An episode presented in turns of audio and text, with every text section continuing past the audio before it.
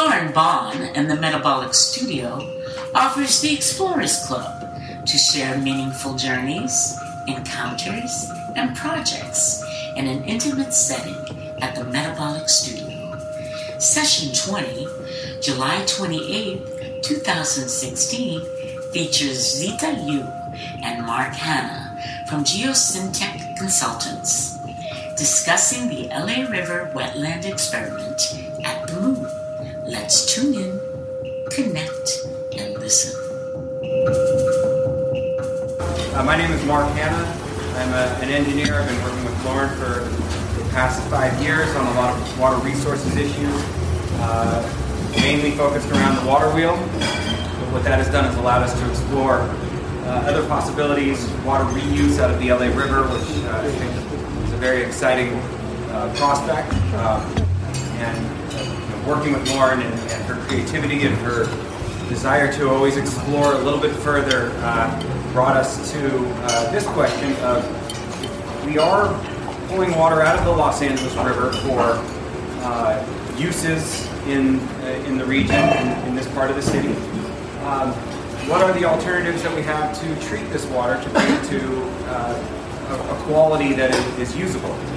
And uh, with uh, you know her and, and Lauren and, and, Lauren's team in the Metabolic Studio, Jaime, uh, Lou, uh, we started to explore these natural treatment systems, and uh, what came out of it was this this question of how can we test this? How can we see if there is a natural way of of treating water that we pull from the LA River uh, to meet those uh, irrigation needs around or other needs. So um, as, as we dug a little deeper, we said, well, if we're going to do this, let's let's do it so it's scientifically sound and repeatable, and let's have a control and a, and a study.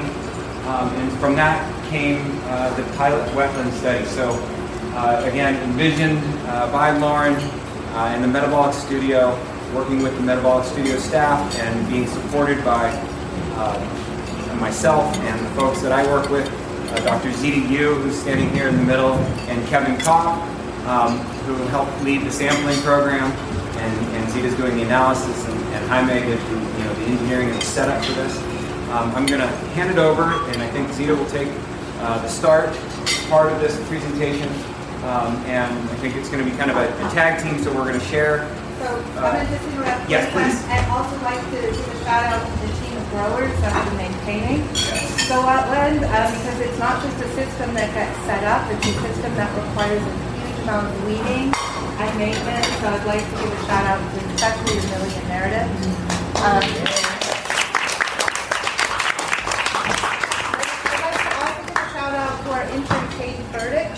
uh, worked on this project when we started last summer and has joined us again this summer to help further develop the project we've tried to get youth involved with this since we believe this is a A wave of the future here in the arid lands.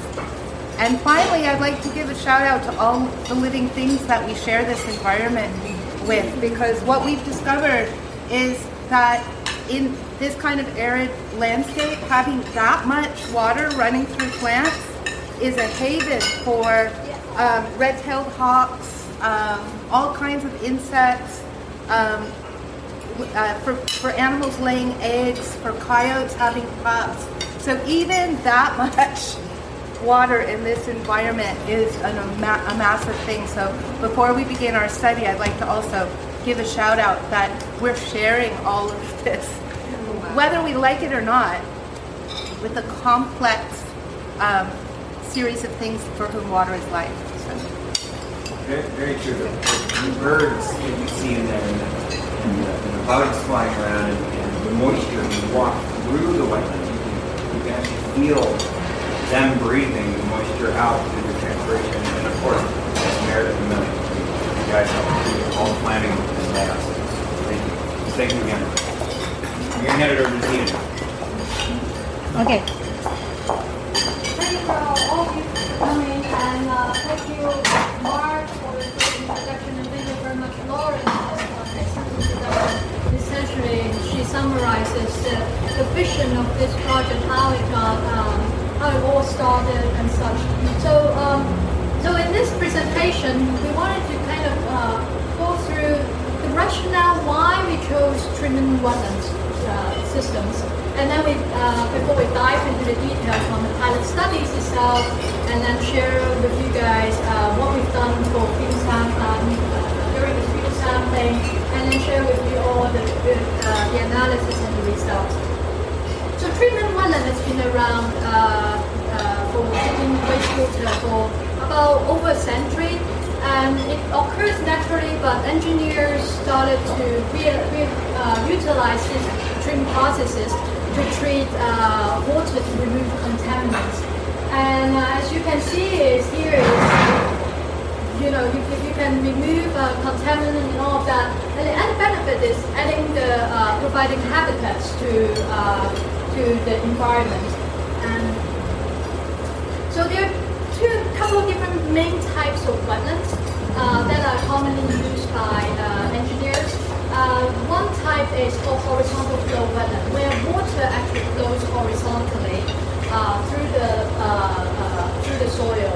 So it, one type is uh, with water floating actually above the soil surface, and then another type is uh, with water actually flowing below the soil surface. And uh, these type of wetlands, uh, they have different characteristics and treatment capabilities. And uh, so for uh, the top ones, typically you want they, they require much larger area. And for the the one that is the subsurface flow wetland, typically it does not require as much area compared to the uh, surface flow wetland. And then another type is called vertical flow wetlands. And uh, so uh, the reason why it's called vertical flow is because water flows vertically through the wetland bed. And uh, you have you can have it single pass type, or you can have it in a recirculation uh, system. So single pass type is dose the water, and then water just goes through the bed, and then trips it, and then your water collected from the bottom. And then the recirculating ones are uh, a batch type, so you put in water and then you use a little pump and then just recirculate it until it meets the water quality that you want, and then that is done and then you put it out. So um, in this water uh, treatment, all of these uh, wetland treatment processes, one thing they have in common is that they don't use chemicals processes, and they are very important in uh, the, the cycling of material, essentially transformation of one contaminant to another, so from toxic to non-toxic contaminant. So, um, and this is, uh, there are many, many different cycles that's actually happening, material cycle that's actually happening in wetlands. And one of, uh, a couple of the, the uh, cycles that I wanted to share here is, uh, for example, we have the phosphate cycle, where you have phosphate in, in, in water and it gets taken up by plants. And then once, you know, for plant growth and such, once the plant dies and then you release it back to the environment, uh, become nutrient again. And uh, nitrogen cycle is one, one of the uh, material cycles that's very interesting because um, Oh, no, yeah. So uh, it's very interesting because it, it talks about it, it is about nitrogen itself um, changes from species to different species. So from dissolved form like ammonia, nitrites, nitrate to nit- back to nitrogen gas. And then nitrogen gas you have uh, uh, microbial organism can little bugs can take it up again and make convert it back into organic uh, uh, nitrogen. So it is a very interesting cycle and. So uh, there are treatment processes in water treatment system. Typically, you see is that um, the uh, one one process occurs when the wetland has oxygen in it. So when there's oxygen in it, one uh, some of the uh, nitrogen species will change from, for example, from, from ammonia to nitrate. And then when the condition is right, when there's no oxygen, then the bugs wanted to eat something else. They still wanted to grow, so then they start to eat uh, nitrates and convert that into uh, nitrogen gas. And uh, so this graph here, what you can see is, so as scientists, we measure, we collect samples, and we measure this type of phenomena to find evidence that, oh, this is actually happening. So this graph, what it shows is that, so the vertical axis shows the amount of nitrogen in water, horizontal axis shows how much time it's been, the water is being treated. So at the very beginning, we have in the treatment system, we have no nitrate, only ammonia. And as time goes by, you see the ammonia disappearing, and then the orange curve keeps going up. That is your nitrate. And what happened is that nitrification takes place, and then we, we change the condition a little bit, and this time, what you see is ammonia disappearing and we don't see nitrate. So what happened is that the nitrate get converted to become uh, nitrogen gas and back into the atmosphere. So it's a very interesting uh, thing that uh, we, we find it very interesting. It's like taking samples, measuring these, and then to come up with uh, kind of explain what the process is. And then the next So real quick, what this is showing as you move across time is the conservation of mass. So you, you, same amount of material that's converting from one form to another. So as you move to the right, the ammonia is reducing, but our nitrogen is increasing. So at the end of the day, you still have the same amount uh, of material. It just has been converted from one form to another. So you can design these around it, but usually waterways, such as the Los Angeles River, has too many nutrients. And it's nutrient impaired. And so by taking it and running it through a treatment system like this, you're actually removing the nitrogen, nutrients, phosphates, um, and other materials as well. Will go into some bacteria, that would be an example as well. And you're taking it out of the water column and converting it into a plant, and then eventually releasing it to the atmosphere for it to start the nitrogen cycle again. What is the nitrous and the bacteria the? You mean the Yeah, with the the nitrification, what are the Okay, Nitrosomonas? explain the, the calculations here. The- that's if you don't mind. But explain the company. Yeah, what is the Nitrosomonas? What is that? This one? Yeah. Oh, okay. So it's uh, so we, so it essentially is just like when you're cooking. You want a recipe, uh, so certain bugs like like a certain type kind of food in order to produce certain type of products, like making making stuff. So these are the basic ingredients. So what we need to happen is we have a certain specific bug that likes to eat ammonia but during that process, it needs to have oxygen first. Otherwise, ammonia stays there, and they can't eat it. So it needs oxygen, and then once it, it has both, and it will transform the uh, uh, and it will transform the nitrogen into nitrite, and then also uh, water, H2O water, and then also uh, a little bit of acid. So the nitrous Yes, yes, they're readily, uh, they're very abun- abundant, uh. They found in great abundance in uh, natural water uh, system, as long as you have oxygen. They love oxygen. So in this process, this will be the slowest process, but once that happens, another set of bacteria will start the reaction almost immediately and convert it. So what is interesting also is in the natural water system, typically you find very, very little of this type. So once you remove that, you find very little of this, you find a lot of this. So unless denitrification takes place. So denitrification, they don't have specific uh, bacteria. There's a group of, very wide group of bacteria actually does this. Oh, thank you. So, um, so now uh, I guess Mark already kind of uh, explained a little bit about the, uh, the goal of this project. So the primary goal of this this project is to evaluate the feasibility of uh, you know this type of weather treatment system uh, can be used for treating uh, LA River water from non-potable water users. And uh, so maybe I'll let Jaime to explain uh, the, the site setup because he spent lot of time and a lot of his, his Mind the gap. engineering work here. So. So we decided to run our system um, out of the ground. And we made a, a series of choices at one point, because we did consider doing it in the ground, we considered doing it in various places on the site of the moon. At some point it was going to be a spiral wetland, and it was going to be on a loading dock, and we settled on a site on top of a um, garage structure that was open to light and um, visible from the bridge so that it could become sort of a, a speaking piece. And um, and we um, we go back to show the image for a moment. Um, so these containers are fiberglass containers with steel um, reinforcement that we had built for this project. And there is nine in each row, and there's three rows um, side by side. So there's 27 of these bins.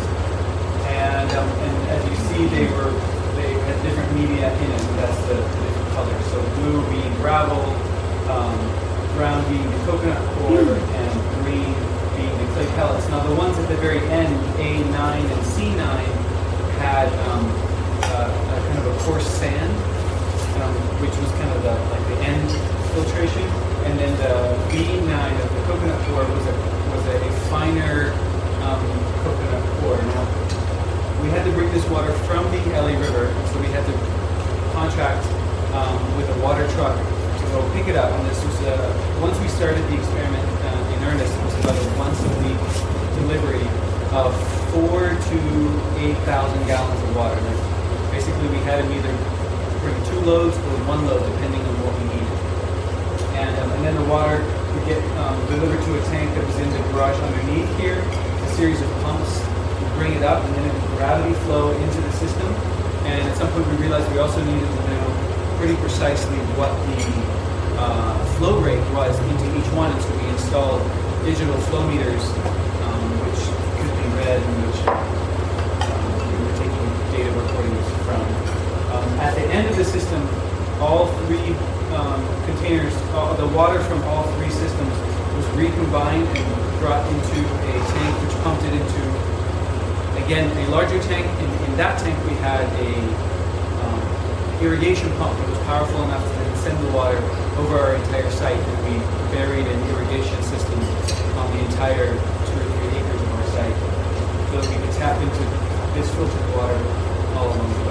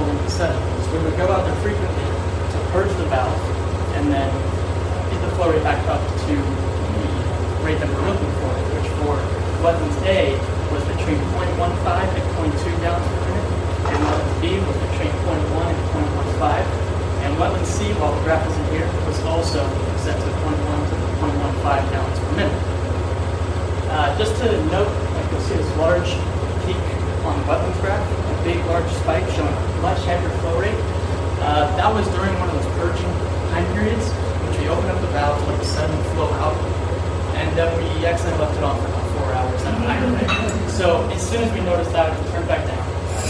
Should be minimal in effect. but that did happen. And uh, so far the system is actually working very well. And the flow rate goes into our next section, which is still currently ongoing, but we do have some minimal results. And this is our tracer tracer can be anything from a dye, like this rhodamine dye we're using here, to salts, to uh, ions, radioactive isotopes, and so on. We went ahead and chose to use rhodamine dye because it is the typical dye used in natural systems, and uh, we believe the weapons to be natural while they are constructed. And rhodamine dye is also not supposed to decay very quickly when it's put into the water. And it's also meant to be uh, non-reactive. So therefore, it can be used without necessarily harming your environment. Right? So the typical procedure would be that we put a amount of measure amount of argon dye and put it into the influent side of one of our tanks. We have a meter at the end that's measuring the concentration of dye coming through. So at the very beginning, we can refer to this graph, which this graph on the y-axis has rhodamine dye in micrograms per liter, and uh, it's measuring over time. This is the period from July 11th to July 15th. So at the very beginning, uh, when we put in our dye, this is what we expect to see. Effectively no dye. Right? This dye isn't in our system. And then you see a very nice quick ramp up after some time has passed and the dye starts going through. This is what you want to see in a natural system. You want to see effectively that your dye is only the majority of it uh, but we also want to use the entire curve here to figure out how our flow is established within each tank. And we can then use the cumulative data passed through to determine the hydraulic retention time for each tank. And so this coupled with our flow rate data and our meter data and our lab data allows us to characterize how effective these weapons are doing their job. And so now I'll be passing it back to Zita. Yes. For the water quality analysis and results. All right, so this is the most exciting part. You can see, you can see. All right, so uh, let's take a look at uh, what we're actually measuring first. So we're measuring three main types of uh, parameters. One is the bacteria, the um, we call them fecal indicator bacteria. Then uh, a couple other types, chem- chemical parameters and physical parameters. Chemical parameter measure organics, the amount of salt, uh, total dissolved solid, the amount of salt in water, and then any heavy metals in it, and then uh, nutrients, oxygen, the, uh, the amount of oxygen in, in the system, and pH. And physical parameter include uh, total suspended solids, uh, turbidity, and temperature, and dissolved oxygen. And this image uh, shows you what these uh, indicator bacteria that we are actually measuring in the lab looks like. So the total coliform and fecal coliform, total coliform is a very big family of coliform bacteria. They are rod-shaped, and so and fecal coliform is also rod-shaped. And um, and then the middle part is uh, what we call the Enterococcus, is uh, the, another type of uh, bacteria, but they're more the like rounded shaped bacteria. So um, bacteria typically is about one micron. So your hair is about 100 micron uh, thick.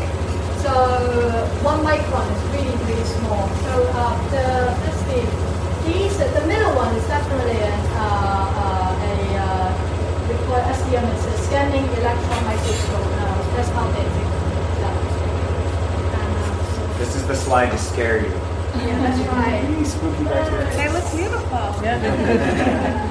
So, um, so here's the results for uh, bacteria, and uh, so the vertical axis shows you the uh, the number of counts of bacteria we see in water. So, uh, wanted to note that is the the axis is not a typical axis. We call it a log axis, so that is one, ten, hundred, thousand, a thousand, a hundred thousand, such. And then the horizontal axis shows you the flow path of the water from outlet river, taken out from the truck, and then to the storage tank. And then this is just before it enters the wetlands treatment system. And then we take it from different locations uh, from uh, the wetland system. And uh, what you see here is that uh, the purple line shows you the uh, average requirement that uh, that uh, needs to meet for the uh, 2016 uh, Los Angeles County Public Health Guideline. And different colors, so gravel uh, it- showing uh, orange here, and then coconut is the gray color, and then the clay palette is the, the blue color bars here. What you see here is that uh, it, the treatment processes provide uh, reduction in, in bacteria, and uh, it, it uh, achieved almost um, in some cir- circumstance, it actually reduced 99% of the bacteria from the from from the water. And but it, on average, it still does not meet the um, the what is it the regulatory requirement. But that can easily be resolved. And we can just disinfect it fairly Can I can I chime in real quick? Just I just want to point something out that this is this is raw Los Angeles River water, and we're talking about an average of about maybe two three hundred MPN per 100 milliliter. This bar is showing that it's a range. So every time you take it, sometimes uh, there's more, sometimes there's less, right? So that gives you the average. So here's your, your distribution. Once in a while, a sample would spike above 10,000 MPN is the most probable number. It's the count of the bugs in that volume of water. What you see here is just by taking it and storing the tank, you know, the measurements are, are dropping. It could be heat, it could, you know, whatever reason, you know, maybe predation. But once you get into the into the wetland system itself, and this is the gravel, you can see a trend of going from tank number one to tank number two tank number three. And that's the trend you want to see, and that's kind of the trend of what Zita was showing before, of that the ammonium as it decays through time being converted. You can also see in the coconut, instantly it dropped down, but we're starting to get these spikes, and these are some spikes that I was trying to understand and figure out. You know, still there's some questions about why are we not getting consistency in in some of the other materials. You can see also the clay pellets came down, dropped up, and then you get that decay over here. So again, there's a there's a there's there's some inconsistencies with the data um, Gravel that we're trying popped to up, explain. the Hmm? gravel popped up with the bacteria at the end. Yes, and so So you, That is is it also a question of where, what, like, af- if you pull the water out of the tank, the gravel tank at three, then you would be better off. So it gives you, it Perhaps. also, perhaps. yeah. But it looks like that from the test. Does it, or is that right? There was, some, there was right? another, and again, we're taking a couple more samples to, to get these, to try to get these curves to be more clear. But there was some explanations of why we're getting some spikes at the far end. Uh, the, the spike uh, in terms of bacteria, it Yeah. could be the vegetation actually could also play a role in these uh, these tanks because towards the end you have very sparse vegetation.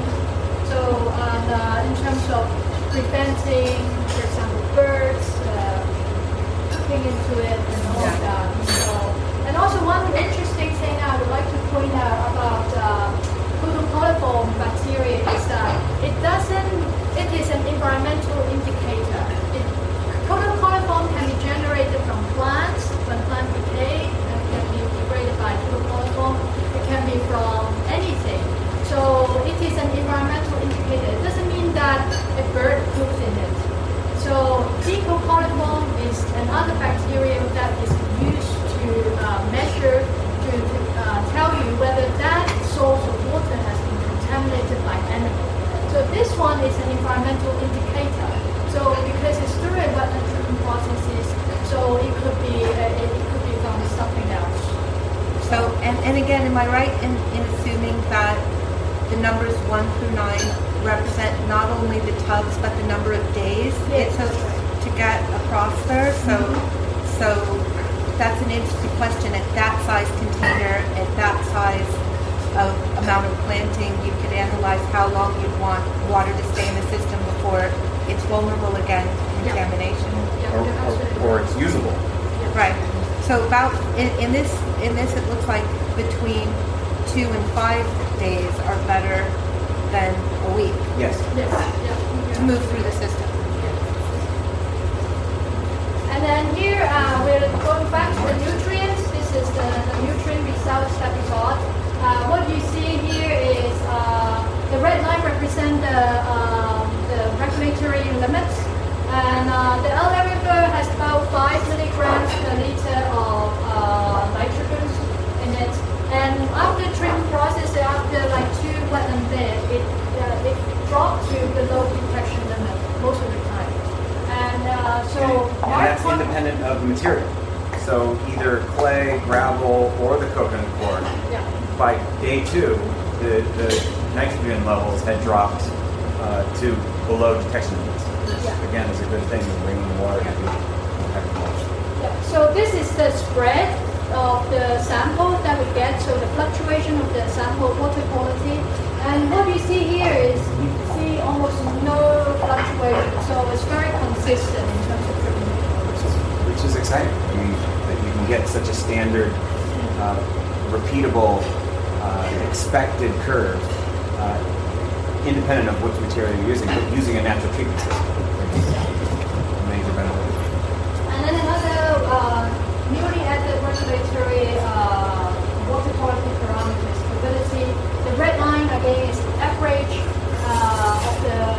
standard, and then uh, the, the dotted line uh, shows the 30-day maximum allowable. So uh, here you see is the, the LA River water is, is quite turbid, so it exceeds the reuse guideline threshold. But if you look at the other, all of the wetland processes, uh, most of them, all of them actually meets the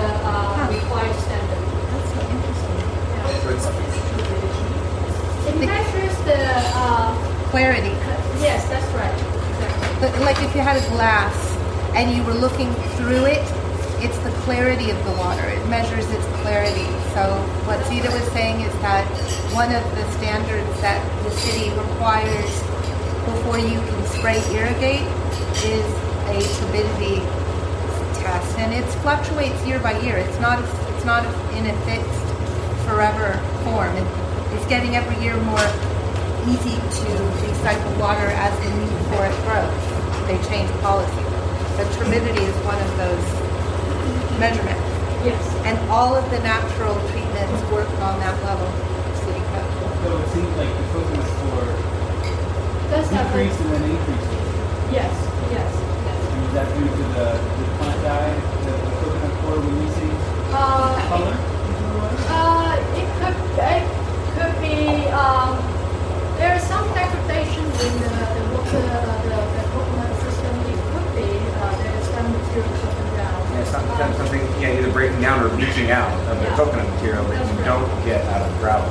Yeah, and also the particle size itself, when we started it, is much larger, smaller compared to clay or, uh, gravel. So,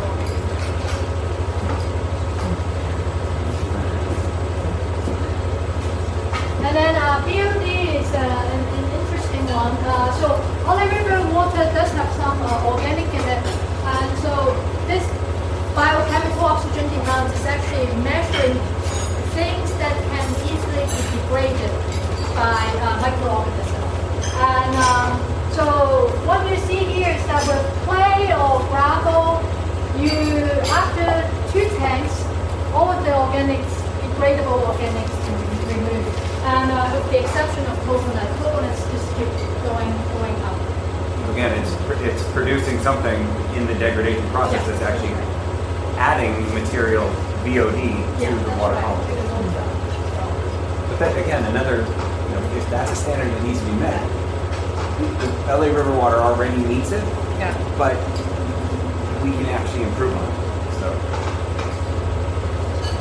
And uh, so in, in, in summary, uh, what we have discovered is that uh, we have the treatment processes have met the non-bacterial water quality standards uh, using uh, using And also, uh, this treatment system is capable of providing 99% uh, reduction of uh, fecal indicated bacteria. And uh, as, as Lauren pointed out, is that we don't need many many bins. We only need a few, maybe two to three days uh, of hydraulic retention time, which translates to about two to three bins, would be uh, sufficient. And uh, media, in terms of media, uh, they all have their strengths and weaknesses. But um, if in the future, it could be uh, a, a mix of them, which is uh, also like the case in the natural system that has a mix of soil in it. So it could be a mix of materials. And uh,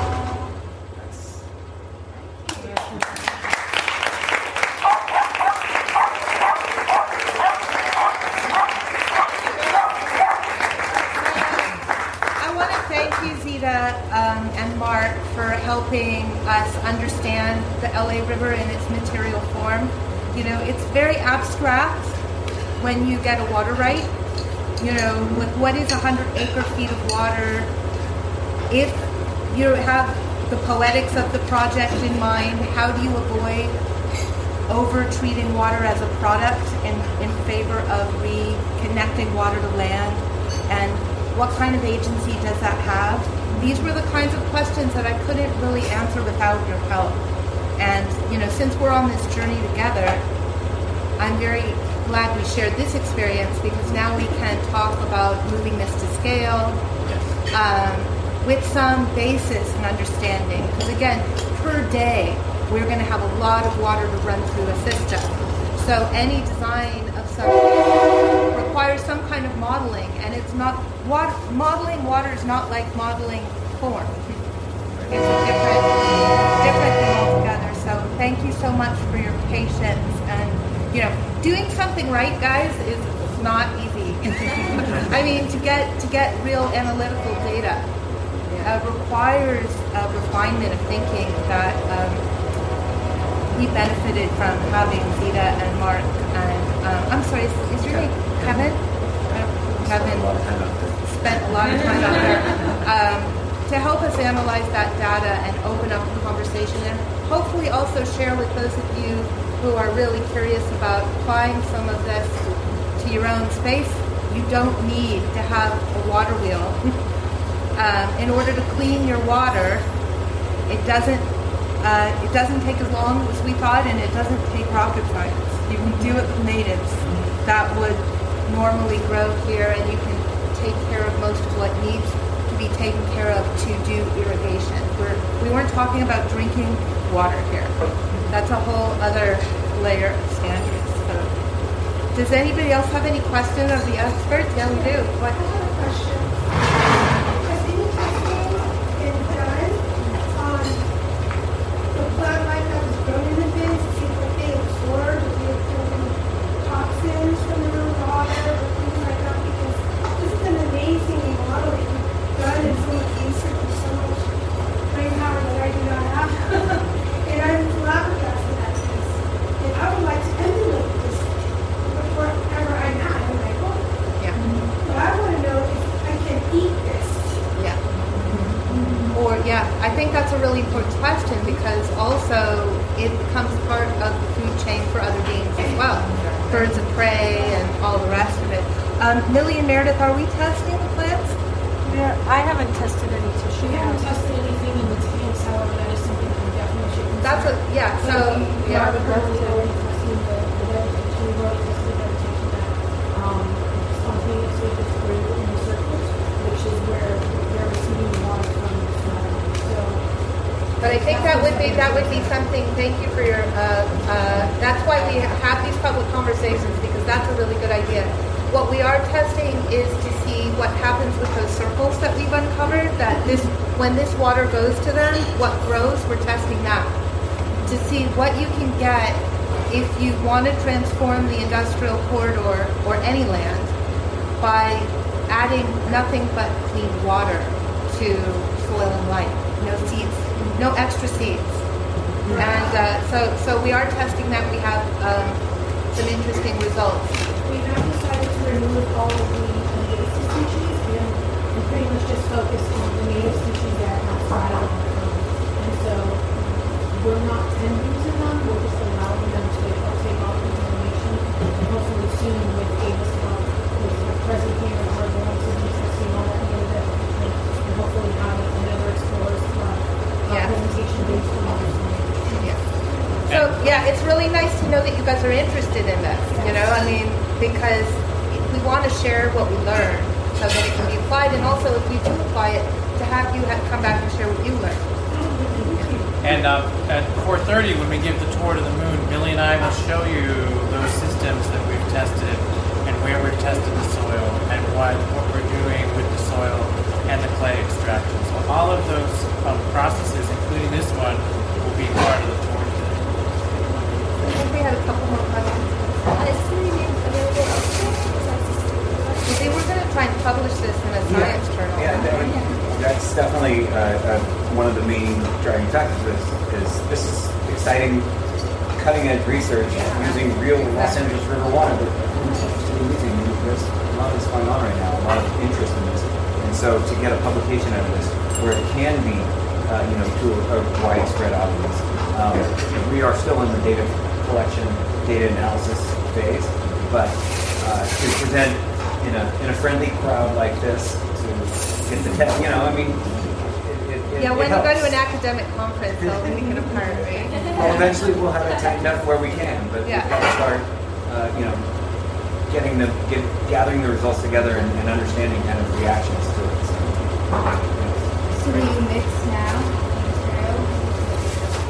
Well, we'll have to talk about that. yeah, I mean, basically, since we're going into our, our timeline for the water wheel is such that we can't do, we can't just move toward resolving the experiment. We now have to come up with a treatment plan for 100 acre feet of water, which we feel will be ready to go two years from now. So we have a lot, we have some major growth to do for that, but I think this is a really good step in the right direction, and most likely any system that we would design would uh, also take into consideration the amount of duration that it takes for the water to leave the system before it goes into this treatment system, and ultimately it's going to need to go through a system which cleans the stuff out that the natural system doesn't before we can give it to the parks. So, you know, there's a lot of, it's like a five-chambered stomach. It's, it's turning into a five-chambered stomach. Because I don't just, I don't want to just zap everything with chlorine, you know, and, um, and, you know, I want to go through a process and see what happens. But in order to keep the wheel running, we have to deliver water every day. And there's very strict codes about where you can spread that water since it's public land. And since we're really just at the crest of the wave where recycled water for spray irrigation is allowable. And it will become increasingly allowable over the next few years as, as the reality of you know, global warming and drought hits public space. Any more questions? Yeah. Um, so which end is the water coming into on that picture versus where is it coming out of? So, the, so the flows- far right. It flows by, by gravity. Um, so as you can see, the tanks are descending. So the highest point, which is furthest away from us in this picture, is where the water comes in. And that tank that we see furthest away from us on the right, uh, right top corner, is where the, the raw LA River water sits. It flows through the wetland, goes into this very small tank at the end. That's where all the, the three systems kind of recombine and collect and then it gets kicked over to this larger tank that says thank you from the water goes across um, to all the. It's interesting seeing the growth pattern, you know, where it's most vigorous and Uh-huh. humidity Yeah, and then exactly. and And it dies off. And with those browns. Exactly. That's what I was thinking. And this, you know, is one explanation. Yeah, yeah. Yeah. Um, is there any study that traces like as the vegetation is growing, you guys study like the habitat that did start growing? No, I- We, we observed it. We had GoPros on this the whole time. So we have, is that, is that true? Jaime, do we? It, it was recorded, yeah, not always with GoPros, but yes.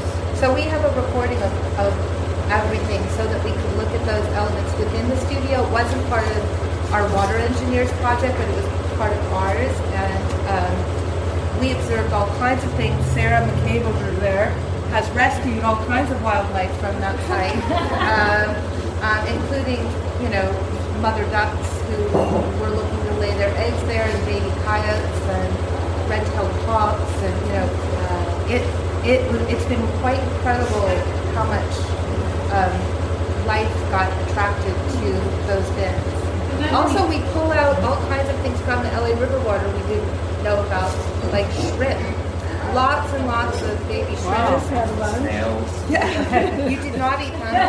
Snails, but I mean lots. We're flying gonna- fish eggs. We're, it, it's introducing a whole other, like, you know, question. Sit. It's all grown in the wetland. Jaime, Jaime, do you want to add to that at all? This is the gravel gate. Um, yeah, we didn't do a, a, a quantitative, quantitative study of what kinds of things were found, but definitely as we worked there, we saw a lot of particularly insect wildlife um, coming to the bins. Um, yeah, But even, I mean, it's so beautiful to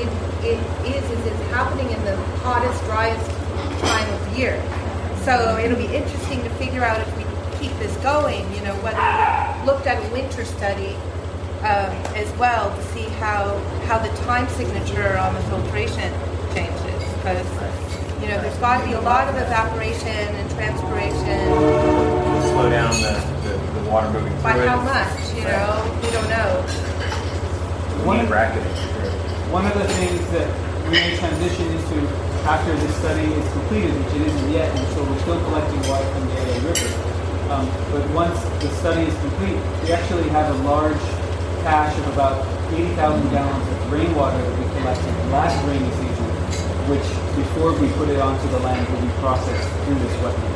And so we're actually now also starting to do water testing on the rainwater um, collected, and the collected rainwater in our tanks to see what the water quality of that is and how that differs from tank to tank to tank to get a sense of how well that will be cleansed by the. So what, what we have right now is a, a study going on where the circles that have been removed are only irrigated with off the grid by collected collected rainwater and our haul of LA river water.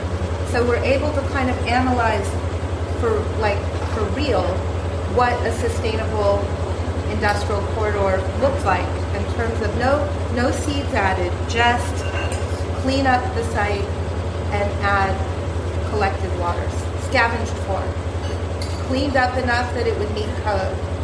I mean, a lot of this came from the Occupy movement.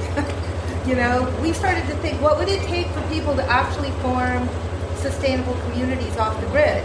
And the real missing link was water. You know, if you want to get rid of people, shut off their water supply, right? So a lot of this is, well, what would it take?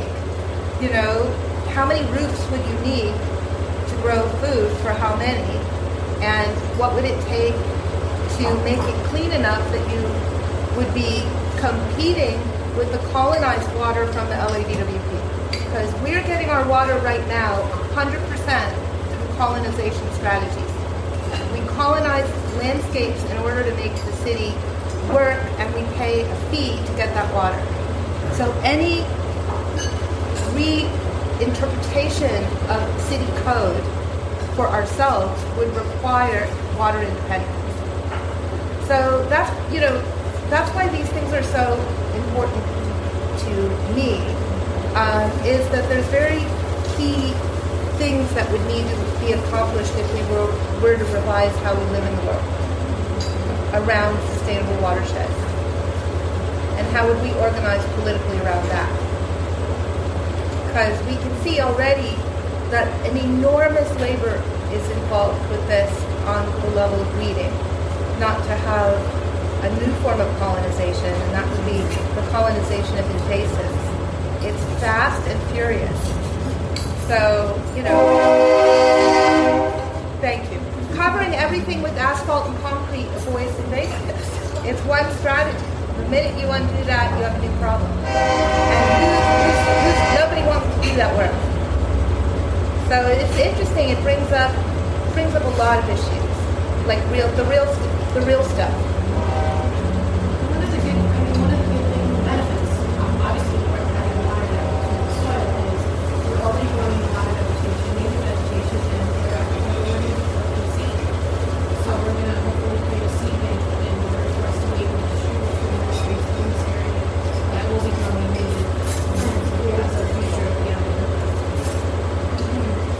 Um, one of the things that's interesting about about this project is that because of Lauren's water right, we actually were able to pull water out of the LA River in the first place. We sent a truck down into the confluence weekly to do that, but there is permissions that, that were necessary for us to be able to do so. We, as individual citizens, can't just go down and grab a bunch of water and clean it. Um, what's interesting about that is that um, right now, all of that water, once it hits the river, is getting flushed out to, to the ocean. And uh, any portion of it that can be used for irrigation is is uh, is something really worthwhile doing. But what's But- also interesting about it is that we've seen from your study that just putting LA River water in a tank helps certain things. Yes. So if people wanted to come pick up LA River water and thereby share my right to it, we wouldn't have to send it through the whole system if they had a, if you have a treatment facility of three tanks at your place, right? So it it means that we can, you know, put gas stations basically together of green tanks that people could come and fill up as long as they're, you know, they're participator- participating in the network by having at least three tanks to run it through. That, that I think that's interesting to know about, right? Because we don't have to give you the water that the state park has a standard for if we know how to tell you what to do, right? And that's exciting because right now, uh, Los Angeles is coming online with a recycled purple pipe, but that is all water that comes right from the treatment facilities and never hits the LA River. So, you know, what's interesting is what's doable directly from the LA River and all the conditions that that happen. Yeah. So how much does this cost to set this up? I don't know. Did Mark? These guys are professionals. Wait, are you? There, there's there's there's different questions you're asking. One is what is the piece cost? The, what does it cost us to make it, and what does it cost us to hire consultants? Right. So I don't know the answer to that. and I'm not going to do the math right now. um, but Geosyntec is expensive, right? So that's how the studio chooses to operate. Is we want to get the the best experts we can so that we can share the information for free, right? That's part of what we do here. Um, if you would like to know the exact cost of how to set this up, like in your own backyard, that's a different question. And I think we need to crunch the numbers and make that publicly available. So, but we're not there yet today. And I'm, I'm happy to share with you what the consultants fee are privately once I know the figure and not just give you some kind of random ballpark. I just, I want This is way cutting edge. Thank you. This could, this could revolutionize I think so too. I think so too. And it puts the power in our hands, right? So that's really important. And it's not rocket science, right? But it does involve uh, cooperation and collaborative strategies, which is the way water management used to be before it was colonized. So it really brings back um, a whole new subject for arid lands about what um, direction we want to go. And it puts us in into the conversation because unless you have an alternative, why would the LADWP talk to you? Right. You know, you need to set up the alternative to bring people to the table. But that's Rise the radical first. strategy that's going on here Rides the proof. right? The water wheel is not the radical strategy. The water wheel is a tool. The radical strategy is the distribution network and what it brings to the table in terms of the possibility of shifting the paradigm. So the city will get involved. No, I don't think. I think we'll be will the city is acknowledging that this is existing, which means they're in dialogue with us. There is no, until this project, there has been no other distributor of water ever in the city. It's a massive thing for them that this is happening. They don't like it at all, right? It opens the door for all kinds of shenanigans, right? Um, but it's an idea whose time has come, and it's it's uh, it, it's going to be interesting what we can collectively manifest from that. In, in terms of the demonstration project, you know, because who know, you know, we have to see it happen. But these kinds of tests are hugely important in helping us frame what can happen, because it means that there is some benefit from just putting water in a tank and letting people pick it up if we can set up a network of three tanks there so that schoolyards could have some gardens and that um, maybe schools could have a tree or two instead of just air conditioning running all day long and eating up their art budget. You know, there's all kinds of real things that this can do if it doesn't have to be physically connected by one pipe, if you could deliver it. On that note, like, if you don't mind, uh, Yeah. how is it, because I mean, I'm sure obviously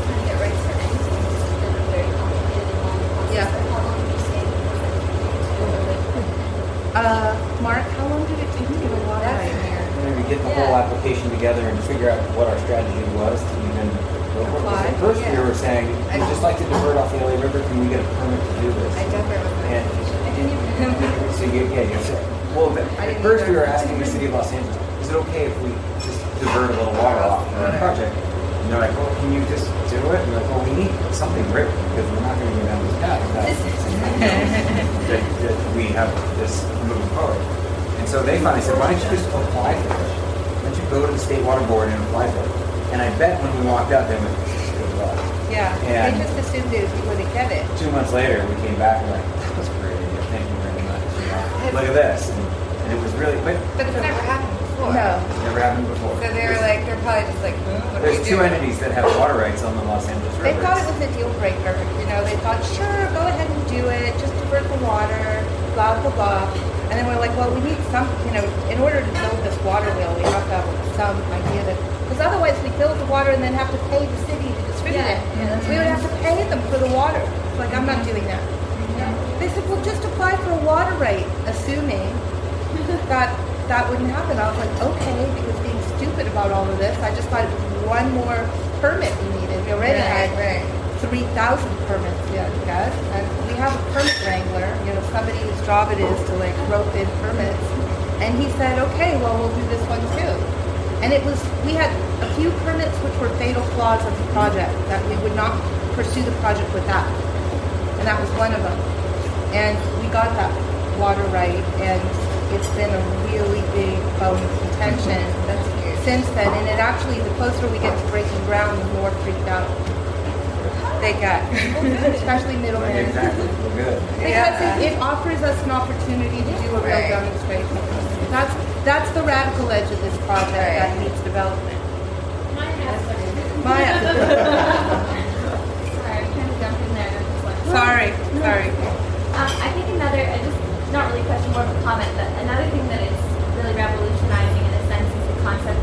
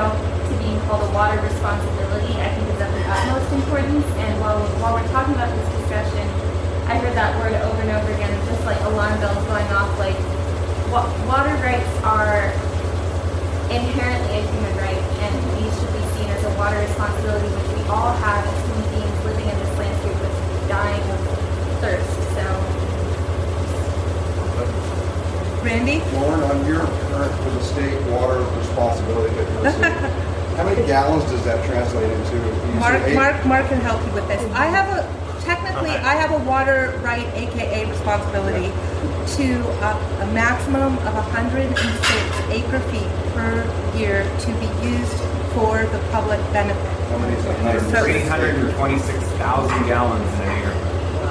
So, And how many? He's gonna have to visualize it for you, yeah. because I struggle with it. A lot, more than three.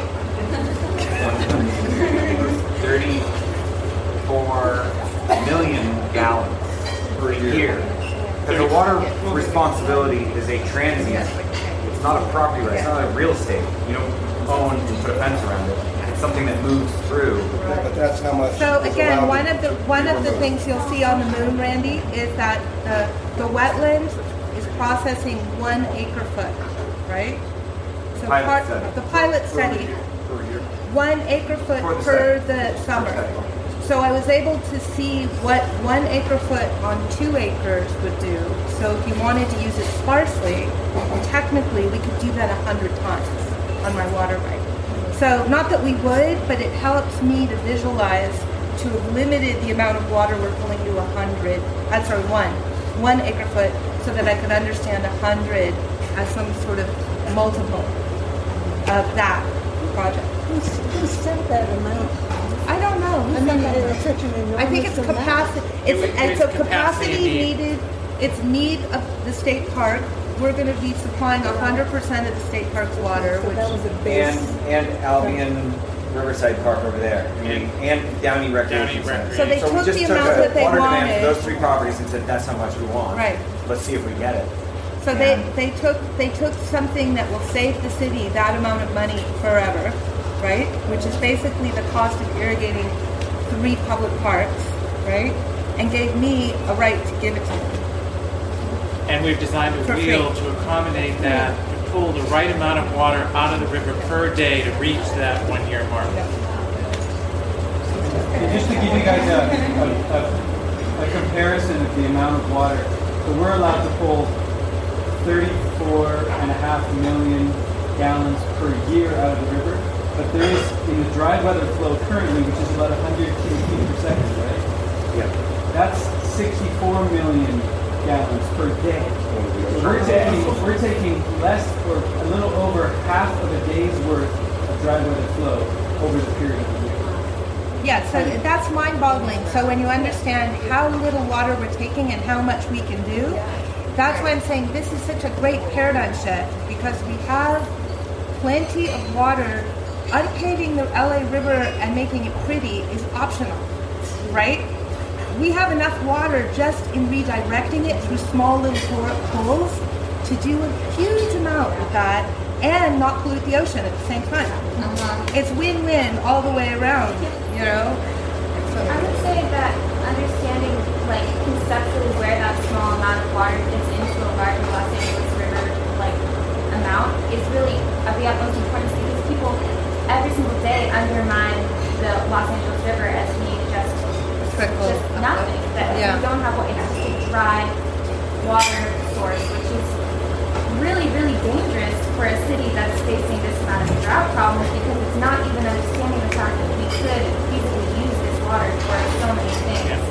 When we walk over the bridge in the tour, we'll see how much water is really in the river right now. And over 80% of it is coming from the treatment facilities upstream. So, you know, it, it, it's amazing to see how much water is in the river right now with no rain at all. And we can talk about where that water comes from and how it gets there. But So what time is it? Three o'clock. Three, oh, dear, okay. So maybe we'll uh, probably do, meet at 4.30 for anybody who wants to go on the tour over by the map over there. It'll be a little bit cooler then. We have umbrellas to, to keep you safe from the sun. And thank you very much. Thank you.